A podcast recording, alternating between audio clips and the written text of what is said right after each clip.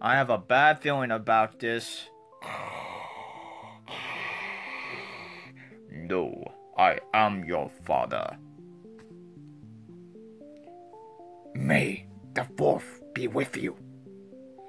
Unlimited power!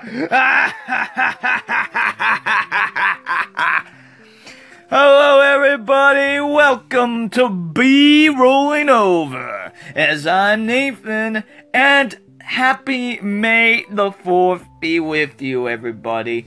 I know a lot of people are talking about Avengers Infinity War right now, but in all serious, seriously, they're about to get a billion dollars and they've only been in the theaters for 10 days? Are you kidding me? But enough about Avengers Infinity War because pretty much you can look up on insert any YouTube channel, also insert any podcast. But today is talking about Star Wars. And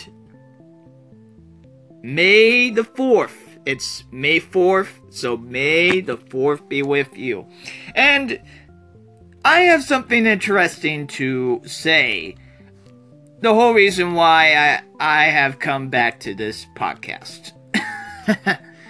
Besides, of course, you know, looking for work like any other mid twenties person would be doing right now, looking for work, is I realized that the only concise sentence that Yoda can say is, Mmm. May the force be with you. And I'm thinking to myself, well, wait a minute, Yoda.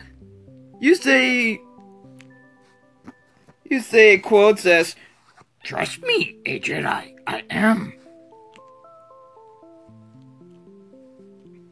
But yet, in every other. Every other sentence, the one sentence he can say clearly is. May the force be with you. Or he is the chosen one. So, I mean, Yoda wouldn't be.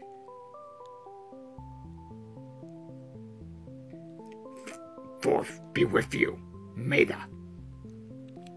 I mean, is that just me? Mm, yes, it is just you.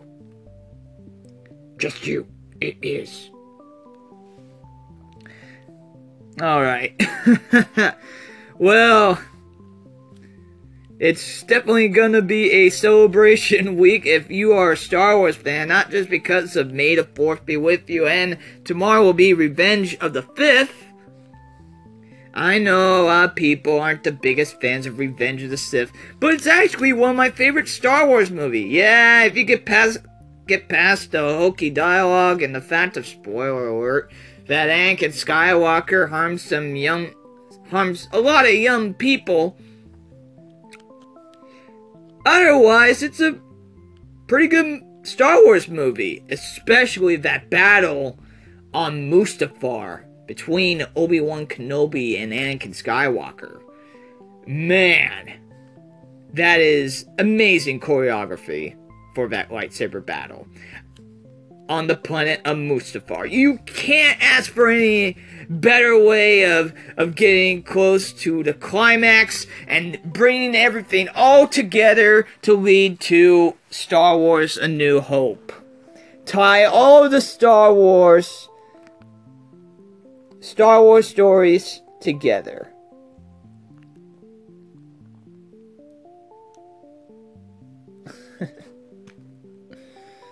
I mean, yeah, I don't like the dialogue of, she died of a broken heart. I mean, that's as hokey as you can get. I mean, seriously. Anyways, I just want to say uh, thank you for taking the time to listen in on this short podcast for May the 4th be with you. And uh, please go down and and check out your local uh, comic book store. Hopefully, you do have a comic book store because tomorrow will be not just be Cinco de Mayo, but also it will be free comic book day. So, thank you everybody. As I'm Nathan for Be Rolling Over.